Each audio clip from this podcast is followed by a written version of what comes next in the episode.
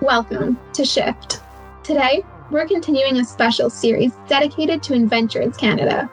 Inventures is live and in person in Calgary from June 1st to 3rd, bringing together startups, entrepreneurs, investors, and thought leaders who are redefining the future.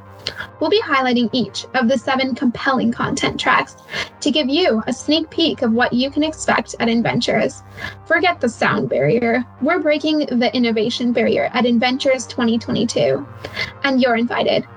My name is Katya, and I'm your guest host for today, along with Thomas.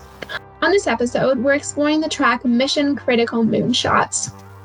The 1960s race for the moon spurred an explosion of technologies for everyday life, with a moonshot mindset motivating teams to achieve breakthroughs in fields from quantum computing to data diagnostics. Rather than incremental innovation, we're looking at ambitious innovation objectives that aim for not a 10% gain, but 10 times the gain. Our guest today comes from Pegasus Imagery, an Alberta based company that deploys drone technology to provide real time, actionable data to decision makers. They support first line responders in high risk situations with unmanned drones using military grade technologies. Founder Cole Rosentreter has set his sights on objectives like eradicating wildfires. Talk about a moonshot mindset.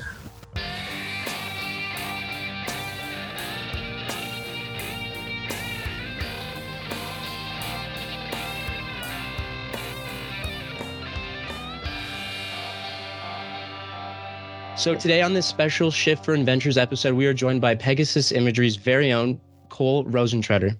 Cole is the founder and CEO of Pegasus. Prior to funding Pegasus, Cole served 15 years in the Canadian military as a paratrooper. Cole is also a graduate of Draper University, a NASA iTech semifinalist, and an EY Entrepreneur of the Year finalist. Thank you for joining us today, Cole. We're really happy that you're here. Yeah, thanks for taking the time this morning. Fantastic to have you with us. So, can you tell us a little bit about Pegasus Imagery and where your inspiration to start the company came from? Absolutely. Um, it's probably the, the usual story of a of an entrepreneur. Um, you see a problem, then you try and solve it, and it turns out it's a, a wider problem.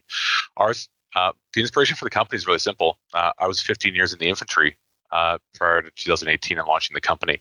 In that time, we had exposure to what military drones spent 25, 30 years being developed to do, which is provide people uh, in high risk situations real time critical information to make smarter decisions. There's a huge contrast between that and really what's available here on the home front when we look at natural disasters and specifically wildfire because they're so um, dynamic and dangerous. The the challenge is these military tools they they haven't commercialized and they haven't come uh, to really help support here on the home front. And as a company, uh, we see we saw that this wasn't going to happen. That Boeing is not going to get into this kind of game. So uh, we launched the company in 2018 to bridge that capability gap around information, and then the drones and unmanned aircraft and sensors to uh, to power them. That is the enabling technology. But the core, our core mission is to find a way to dramatically improve and transform wildfire, specifically how we respond to it initially, and then getting ahead of that and going on the offense and really looking at, you know, in the next decade or so, how can we enable an equilibrium so we don't have wildfires anymore? That's really interesting. And you kind of touched on it. I just wanted to follow up. Um, how has your background with the Canadian military um, influenced your, I guess, drive to grow Pegasus as a company? Well, I think besides having a clear understanding of what information decision makers need on the ground, like if you're in a firefight or you're fighting a wildfire, it's almost the exact same type of information people need. Trick is you have to get information clear, concise, and quickly to into the people uh, who actually have to make those decisions, and they happen at different levels. So, besides an understanding of that, I think one of the best takeaways from the military is all the all the soft soft skills, really, the attributes, and especially for entrepreneurship. It's it, and a lot of times it is like kind of being in the military. You're normally tired. You're can find yourself having a hard time relating to your friends because they don't really understand what you're doing, and um, you know it's it's a big challenge. But very similar to the military, you know, we're people coming out of the military are, are mission aligned. We are driven to find like a higher purpose. This is our higher calling uh, uh, for the company. That, and, and that makes sense just because I feel like with entrepreneurship, like you said, things go really hand in hand with when you're trying to accomplish a, a very big goal, whether you're in the military or doing this startup. Um, and I guess my next question would be um, you touched on wildfires. So, with global warming causing increasingly more frequent climate disasters that before only happened maybe once in a hundred years, are now happening on a very regular basis. Um, how does your tech help frontline responders stay safer and make better and smarter decisions? Well, in short, we have to be able to connect end users, so people either on the front lines, like on the fire line, or people who are helping support them at like the operations center level better coordinate a limited number of resources. Um, by being more efficient with coordinating them, then we can actually get ahead of the curve um, on fires. Now, the the problem with this is you need information. You need actionable information to make those decisions, and you have to have it as quickly as possible. To do that, uh, we selected using unmanned aircraft to be able to do that um, as a platform because of their flexibility. Now, a lot of what the company has developed, which is uh, fairly fairly unique is really around the sensor systems that can allow us to have an aircraft fly beyond visual line of sight and be able to uh, operate in the same airspace as manned aircraft. So we're solving two, uh, several major technology and almost regulatory challenges in order to be able to connect people on the front lines with that information here at home. That's yeah, and, and that that makes a lot of sense with you know the work that you guys are doing, and and you mentioned, I guess, transferring and and collecting data, and how does data collection, you know, it's showing to be very crucial in evolving tech, and how is Pegasus, I guess, innovated data collection and what you guys are doing with the data and how it's being used, I guess, within the different fields that you work in, whether it's military or like climate change, um, things like that. Well so the the idea for us is, is really simple. Um, get people the information that they need exactly when they need it. That might be a really large, robust data set that has analytics applied to it. And maybe they need that in 48 hours or a week. Right. But for some situations where you need real time information, satellites can't do this. Manned aircraft also can't operate in certain conditions, like at nighttime, for example, right. or in low visibility. There has to be a bridge. Now, this is the part where the company gets really interesting, I think, because like how we look at this, uh, we see this as an execution company. How do we execute on putting a drone over top of a problem and connecting people with their information that they need? To do that, though, that's where a lot of this uh, moonshot technology kind of kind of comes from. So the big challenge that holds everybody back right now, and I think why we've all had outside of the militaries, they've had you know we've all had 20 years to be underwhelmed by drones. Well, and the reason why is regulatory. So you look at this. This is aerospace is regulated. Safety is everything. And the key challenge that it comes down to is really is actually really simple.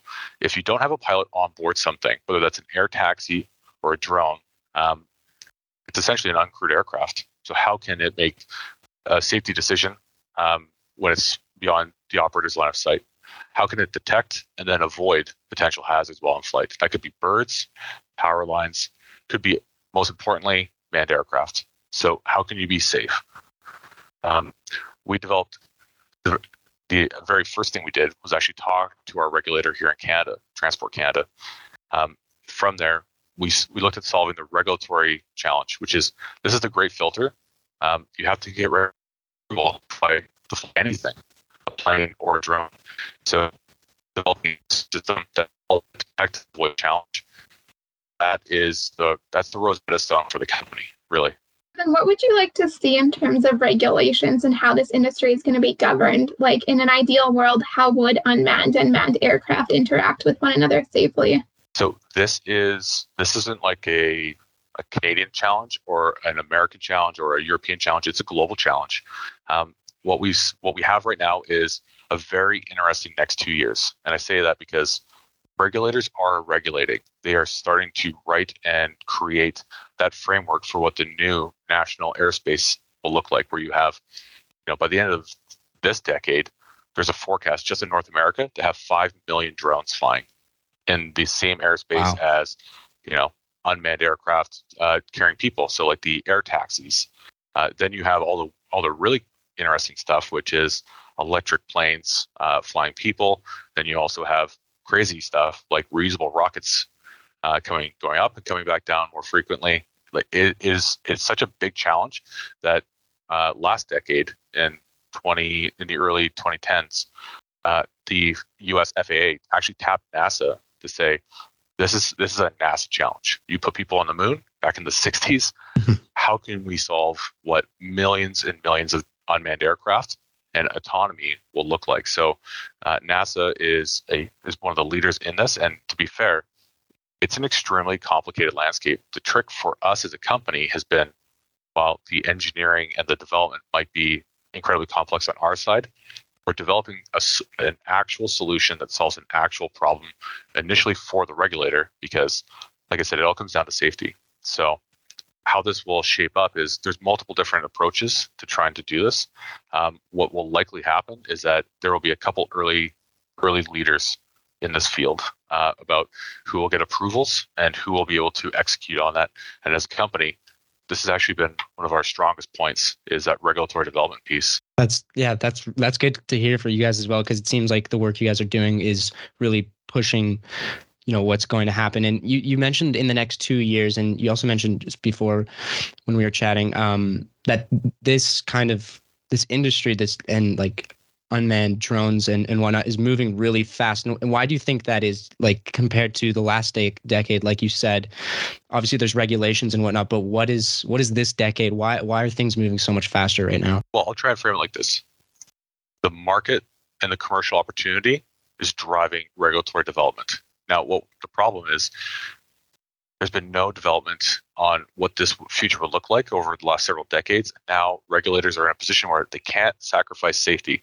So how can they figure out what how can they figure out how to set a benchmark for technology to a, to orient and then achieve, uh, like the safety barrier. Um, to do that, this is where it gets really interesting. So with a lot of the regulatory development now here in Canada, most people wouldn't would see the FAA in the US as the biggest market, which it is. However, uh, we have a unique relationship with our regulator here with Transport Canada. Unlike in the United States, um, they're very focused on not letting a, system, a safety system be automated. So having a drone make its own decisions, they want a remotely operated pilot. Canada, 20% of our country has cellular connection. Right. That doesn't that doesn't work. So autonomy, having a, an aircraft that can make its own safety decisions, a series of pre-programmed ones while it's flying, with uh, that is that's why Transport Canada is forward leaning, and we have a really good relationship with them. Uh, we've had an official partnership since last year. Oh, so we actually work with our regulator. We give them real world testing data. So every time we're out flying, uh, we give them that data, and they use that information to help actually uh, move forward very quickly on regulatory development. Your your point was why the next two years? Yeah, we're here. We're we're within that two year window now. We've gone from decades down to years. Um, right. Probably in the next 24 months, we're going to see in North America, uh, at least, like major regulatory uh, standards being enshrined, being set. That this is the hurdle, this is the barrier.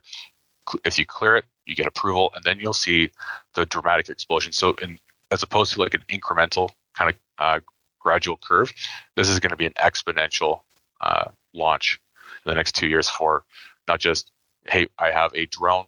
Um, you know, go to Best Buy, you get a drone. Yeah. You can only fly it in these conditions. Like that might be good enough for right now for a lot of things, but the real commercial opportunity will be multi-hour, long-range, large-scale collection. In a, in a lot of ways, it will look like millions of satellites uh, flying around uh, around the world. The difference is it'll be about 700 kilometers lower.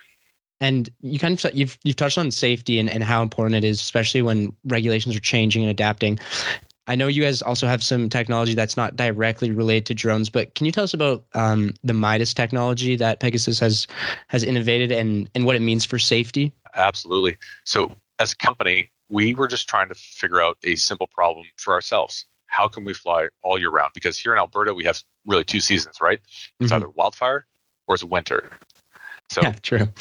During for aviation, when you're flying and based on a weather forecast, it's incredible. It's almost impossible to really predict when you're going to have icing conditions. So as you're flying, if icing builds up even one to two millimeters on a wing, that can be that can be 50% of the lift that that wing's able to generate. You you run into problems extremely fast. So aviation being around safety, uh, without being able to detect it, it's a very much a take no risks approach to it.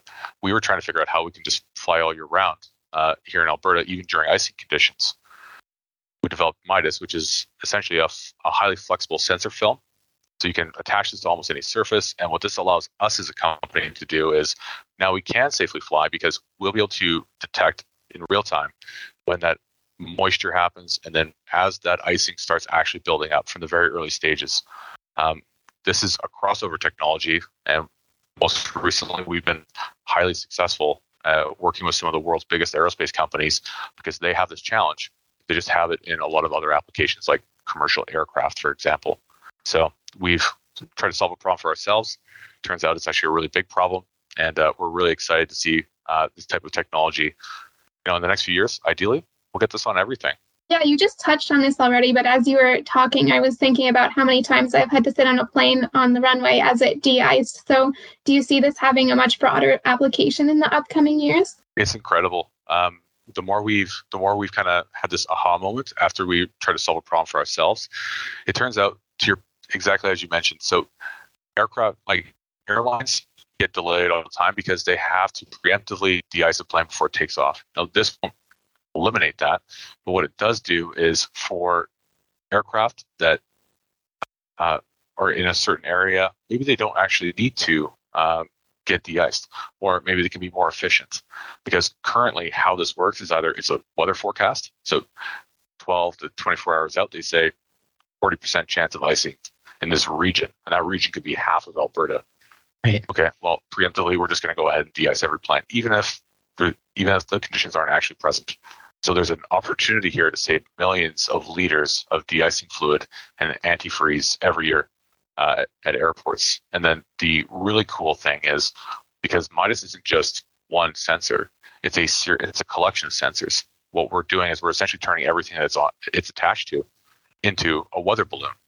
So now you have real real time volumetric measurement of weather. So part of what Midas does is yes, it's a safety system, but it also is essentially mapping the air now.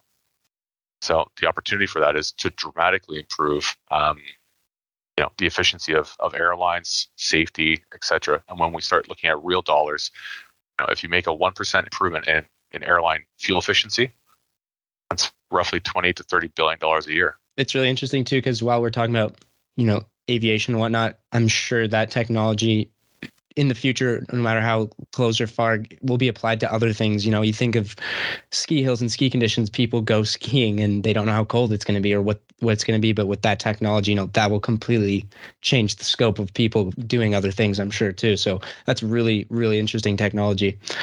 Um, I guess one of our last questions here is Pegasus has like a, a, very, very diverse range of active tech, whether it's AI data collection or monitor monitorization of pipelines and natural disasters. Um, where where do you hope to see Pegasus go next? You've kind of touched on a few things you will be going into and with the changing regulation landscape, but where do you hope to see Pegasus in, in 10 years, I guess? Well, 10 years is a big moonshot. It's a um, big moonshot. Yeah. Listen, we we I left the military in 2018. A week later, I was down in Calgary to pitch competition at Inventures. Three weeks later, after that, down in a program in San Francisco. Um, we we have the kind of moonshot blood inside of us. So take this for for a grain of salt, I guess. Ten years is a long ways out, but we built a company essentially to build a moonshot uh, based here in Alberta. We look at if we have the ability now to safely fly beyond visual line of sight. Don't do that for five kilometers. Do it for five hundred, and then if you can do that uh, and collect exponentially higher resolution data faster, cheaper than what's currently out there, that's a pretty compelling opportunity. Now it comes down to having drones that can autonomously fly themselves out, collect that data, and now you don't have you know one or two people flying a drone. You have 20 drones out that day from a regional hub. And it's a the, the moonshot for us is looking at on-demand data collection. We would like to see right. you know, the next 10 years, if you have a regional hub, uh, a Pegasus regional hub in your area, you can go online on, onto an app, order your data collection, and watch as your data gets collected and delivered to you in almost real time. The idea here is to dramatically connect uh, people, end users, with the information that they need. All of this to be said, our core mission, we see a way forward to essentially eliminate wildfire in the next 10 years. And that is entirely going to have to be intelligence driven.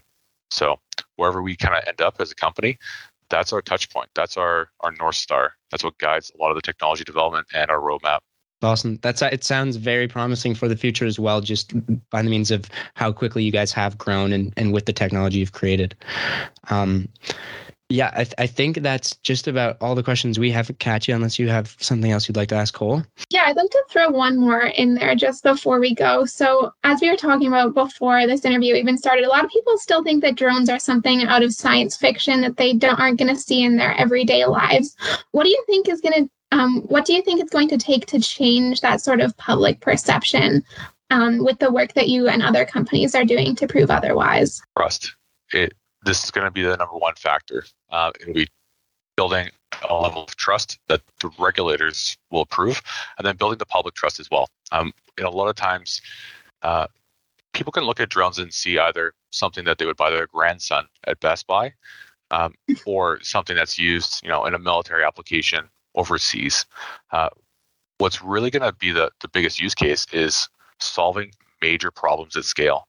Drones are going to be a highly scalable solution to do that. So whether that's probably not anytime soon delivering you a new pair of you know Nikes, you know, by by a commercial last mile delivery, but it probably could be uh, flying 50 pounds of equipment out to an oil field services company so that that well pump can get back up, or it's a critical part of a wind turbine in southern Alberta. Right. Um, you know, delivering uh, COVID uh, or other medications to remote and isolated communities, or even simply being an air bridge. You know, we look at what happened last year on the west coast here in Canada with devastating wildfires, and then absolutely crushing flooding that followed immediately afterwards late last year. There's a huge need to be able to have a logistics system that can rapidly deploy, and it doesn't have to be thousands of pounds at a time. If you have the right technology, you can do it cheaper, faster, and maybe it's moving 50 or 100 pounds at a time. Um, I think I think that's the part where people are going to get buy-in. Um, with wildfire, it's a very it's a very established industry. For example, um, change is going to be a hard thing in a lot of cases. Uh, we're very much still fighting fires like it's the 1950s, but thousands of people out there in bulldozers, somebody in a plane looking out the window with a pair of binoculars and a radio. We have to completely change um, both culture and as well that level of trust. They, they're the they're the they're the end user. They have to learn how to trust the system, and part of what we're doing uh, through this this spring uh, in over the next several years here with the government of Alberta on a major wildfire project, we hope will help build the trust and really show that Alberta innovation, uh, like us and others, you don't have to be in Silicon Valley to do this. You have to be exactly where you need to be. And for us, Alberta is that exact right spot to help kind of launch the new aerospace sector.